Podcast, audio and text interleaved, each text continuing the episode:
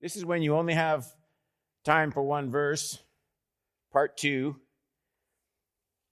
I gave this the title The Surest Way to Preserve or Waste Great Influence. The one verse we're looking at, Psalm 107, verse 2. Is that in your notes? Read it out loud with me. Let the redeemed of the Lord say so, whom he has redeemed from trouble. There are certain caricatures of Pentecostals that we've just lived with all our lives, and they don't bother me that much. I get lumped in with camps that I don't like being lumped in with at all. But if there's one thing that produces righteous anger in me, it would be the assumption that whenever there's verbal praise, people expressing thanksgiving in a congregational way, that somehow that's that's what Pentecostals do, whereas Presbyterians are just more meditative and thoughtful. We just think about these things. And Pentecostals, goodness knows what they're like, and they're always shouting and waving their arms around and screaming and so they just they just kind of do that and isn't that cute let's just let them do their thing there are very few things that are more biblical than corporately expressing thanksgiving to God. There's no denying the value and appropriateness of a thankful heart for all who have been redeemed. But that is not what this text is about. This text isn't about being thankful. It's not what the text is about. The text is about giving thanks. Those are not the same thing. You can be thankful without expressing a word. You can't give thanks without expressing it in words. You've, maybe you've had little kids and you go somewhere for dinner and somebody passes them the bread and you tell them to say thank you. You'd be surprised if they looked at you and said, Well, I am thankful, it's just in my heart. You say, Well, that's good, but the person that handed that to you doesn't know what's going on in your mind and heart. They have to hear you give thanks. That's what this text is about. Let the redeemed of the Lord say so whom he has redeemed from trouble. It isn't about the heart, this text, it's about the voice. Or maybe more specifically, it's about giving voice to the thankfulness that's in the heart. There is a huge difference between being thankful and giving thanks. And giving thanks is what David is pressing home in this psalm. There's no missing it. We read 107, verse 2. Here's verse 1. Oh, give thanks to the Lord, for he is good. His steadfast love endures forever. Give thanks. Verse 8. Let them thank the Lord for his steadfast love, for his wondrous works to the children of man. Verse 15. Let them thank the Lord for his steadfast love, for his wondrous works to the children of man. Verse 22. Let them offer sacrifices of thanksgiving and tell of his deeds with joy.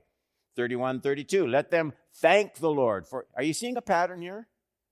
Let them thank the Lord for his steadfast love, for his wonderful works to the children of men. Let them extol him in the congregation of the people and praise him in the assembly of the elders. Here's the amazing thing it's not this emphasis on giving thanks. That's striking enough. The amazing thing is that all of these exhortations should be necessary. Look what the Lord had done for these people. They were lost and had been led to safety. That's in verse 4. They were hungry and thirsty and had been nourished by the Lord's provision. That's in 5 and 6. They were bound and in prison, and the Lord set them free. That's in 10 to 16.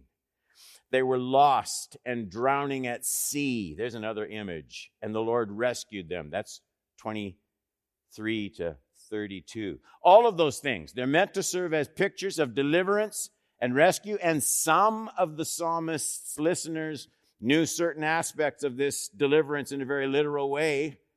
They were the descendants of those who had been rescued out of Egypt, led through the wilderness, miraculously fed by Almighty God.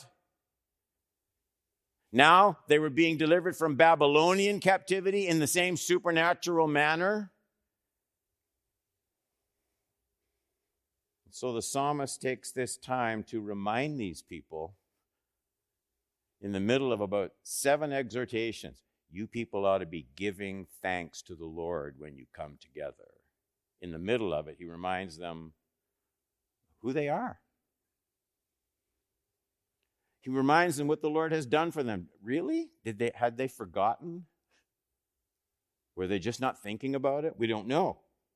But here they are, worshipers living on the post deliverance side of life.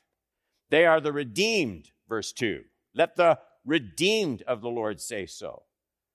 And they are the redeemed because over and over again, in a host of circumstances from which they couldn't possibly ever deliver themselves.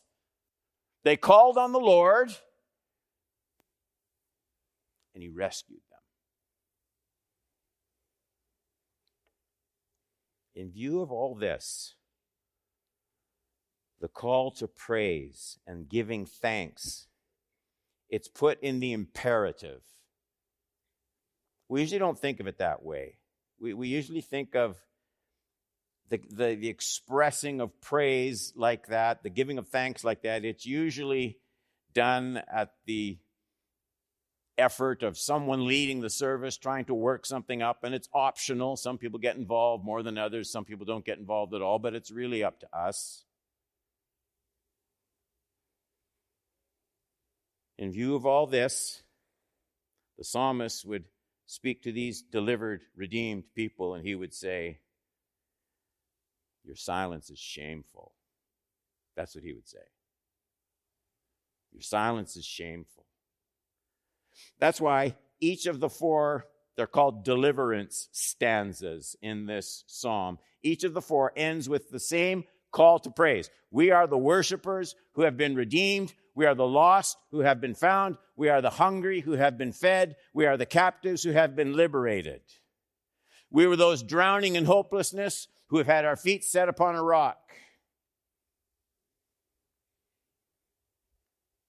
Apparently, when you read the psalm through, the redeemed need reminders. If we only see ourselves as the uninformed, well, then, of course, we come to church to learn, and there's a place for that will be silent in terms of praise. If we forget that we are the redeemed, if we no longer see ourselves as naked, poor, blind, but for the strong hand of the Lord, our Christian walk is going to get to be a dry business indeed. So let's quickly go through this text. Let the redeemed of the Lord say so, whom he has redeemed from trouble. Here's the question. This is what I want to look at. Maybe three quick points. If I know I am redeemed, if I'm thankful that I'm redeemed, why do I have to say so? I mean, why isn't it enough just to know that I've been redeemed in my own heart? Why does this thankfulness, why does it have to be voiced? The say so part. Here's why. One, Praise strengthens and enriches each experience of God's grace in my own heart. Praise and giving thanks is like oxygen to your inner spiritual life. Silent discipleship will be weak discipleship. Experiences of grace cool when they're just received in silence. They're deepened and their joy is enhanced when thankfulness is expressed for them. My own convictions about the goodness and faithfulness of the Lord are fanned to life as they're expressed. Let the redeemed of the Lord say so. Let me just put it this way, maybe. You are giving your own doubts the upper hand if you're not giving voice to thankful praise to the Lord. Praise is to your own doubts what penicillin is to an infection. Here's a life lesson the defeat of doubt involves more than just your intellect, it involves your intellect for sure. Victory over doubt includes the intellect. No Christian should strive to be uh, empty headed. We need to have a reason for the hope that is in us. But it's equally true that you can be accurately informed and still be dull and dry in your heart. The problem isn't an issue of information, but it's expression. Let the redeemed of the Lord say so. Paul gives a wonderful lesson on the same point to the church in Ephesians 5 18 to 20. You kind of have to jump into one of his long paragraph type sentences where he's talking about in 18 and be filled with the Spirit. How does that kind of spiritual life manifest itself? 19. Addressing one another in psalms, hymns, and spiritual songs, singing, making melody to the Lord with all your heart, giving thanks always. Not just being thankful, giving thanks always. And for everything to God the Father in the name of the Lord Jesus Christ. So, so thankful worship and praise, saying so in the language of the psalmist. It puts, it puts a song in the heart. It puts music into spiritual life. So there's one reason. We are so passionately exhorted by the psalmist to say so. Praise strengthens and enriches every experience of God's grace. But there's other reasons, maybe even more important. Two, a sincere, thankful testimony of an honest person has great influence on those who are also in need of hope and help. I think now maybe it gets to be a little more obvious why it's giving thanks, not just being thankful. You can see the great wisdom of God because the people around us can't read our thoughts. They need to hear our words. That's why this giving voice of praise and testimony is to be done in the midst of the rest of the church. Look at verse 32. Let them extol him in the congregation of the people and praise him in the assembly of the elders. There is incredible power in just the shared story of the Lord's work on behalf of the redeemed. The church, this church, is supposed to be sort of charged with that kind of energy and spiritual life. It should brim with the sharing of hope and faith and courage. There are always enough grumblers and skeptics in any crowd. Thomas, let the redeemed of the Lord say so. Speak up. When you're talking about God's goodness and grace and power and faithfulness, Think of our Sunday morning altar times. Think of our Sunday night prayer groups, maybe especially our Sunday night prayer groups. People come, people come to church, sometimes very shyly. We walk into this room with our problems, our fears, our burdens. I'll tell you something about each person that comes like that. They rarely come with just pure, unmixed, abounding faith.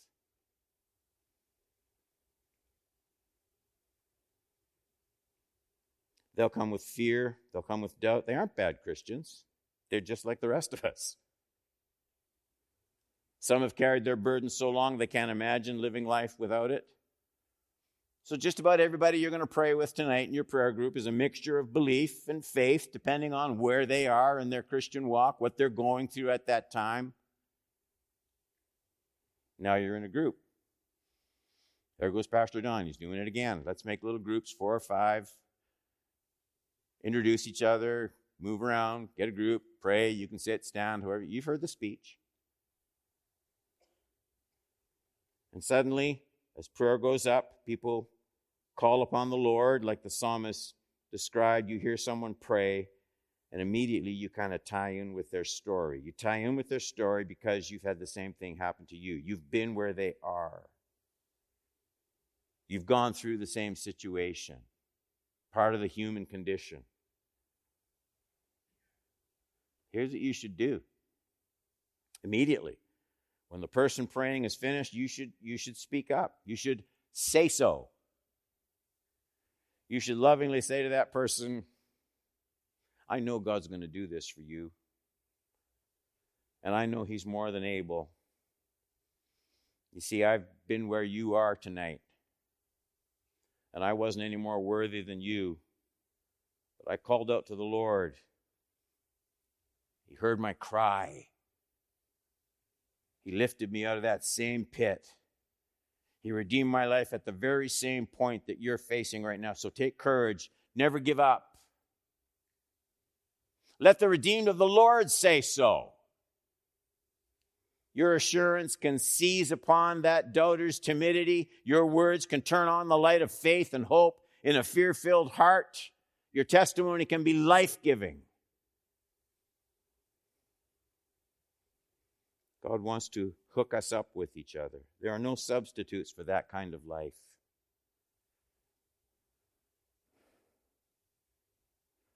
Let me close with another truth from another passage of Scripture. I was looking at Psalm 78. Psalm 78, verses 4 to 7. This ties in with let the redeemed of the Lord say so. Don't just be thankful, say so, express it.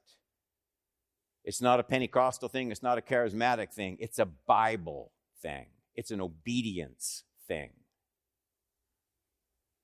78 4 We will not hide them from our children, but will tell to the coming generation of the glorious deeds of the Lord and his might and the wonders he has done.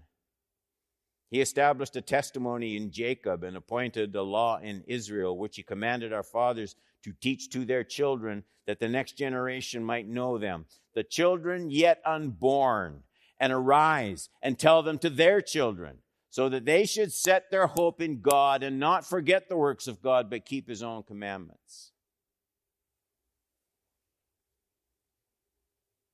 The silent redeemed.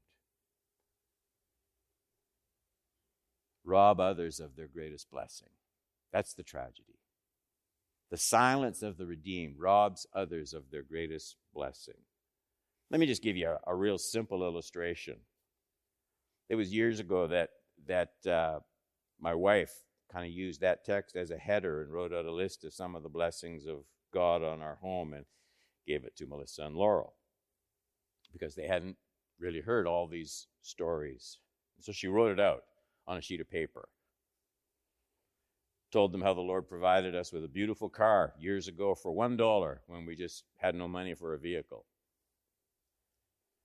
She told them how the Lord protected her. We moved in 1982, September 26, to Newmarket.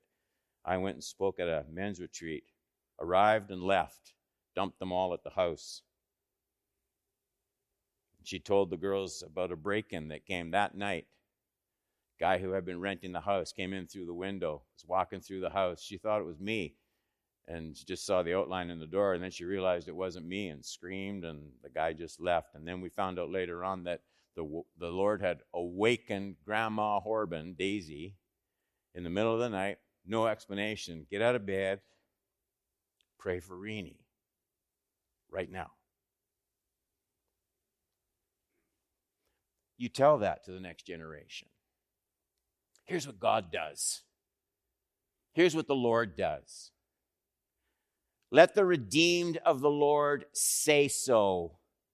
The psalmist said, We've been crowned with loving kindness and tender mercies. But the point of the psalm is receiving these mercies doesn't complete God's plan in extending them.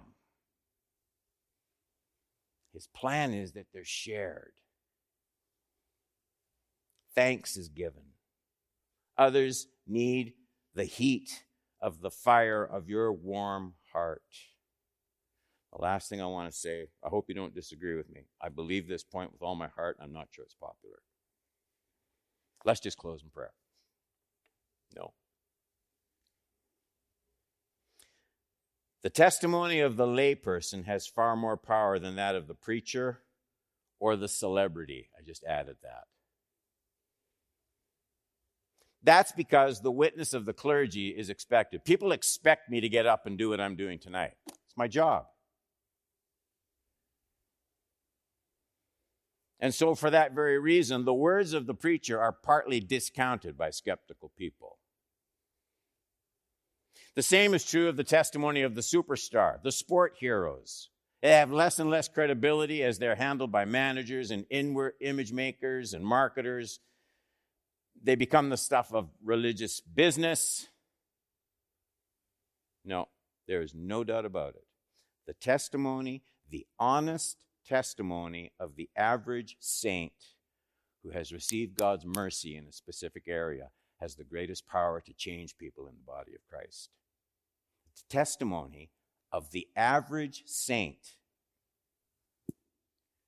who's had God do something specific in his or her life has the greatest power to do good when that testimony is shared because you have nothing at stake. It's just the honor support of what God has done.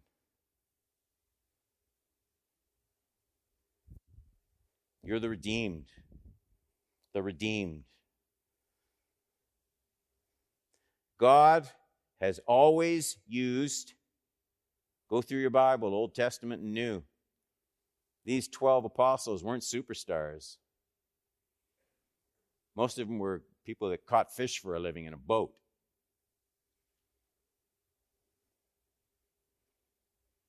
The honest testimony of the average saint, God has always used that. The ones the psalmist just calls the redeemed, nameless, the redeemed. So don't hoard the goodness of the Lord to yourself. Other people need to hear it. Grace multiplies in expression. It is not a Pentecostal thing. I'll say it again. It is not a charismatic thing. It is a Bible thing let the redeemed of the Lord say so. And start right away. Start right away. Let's pray.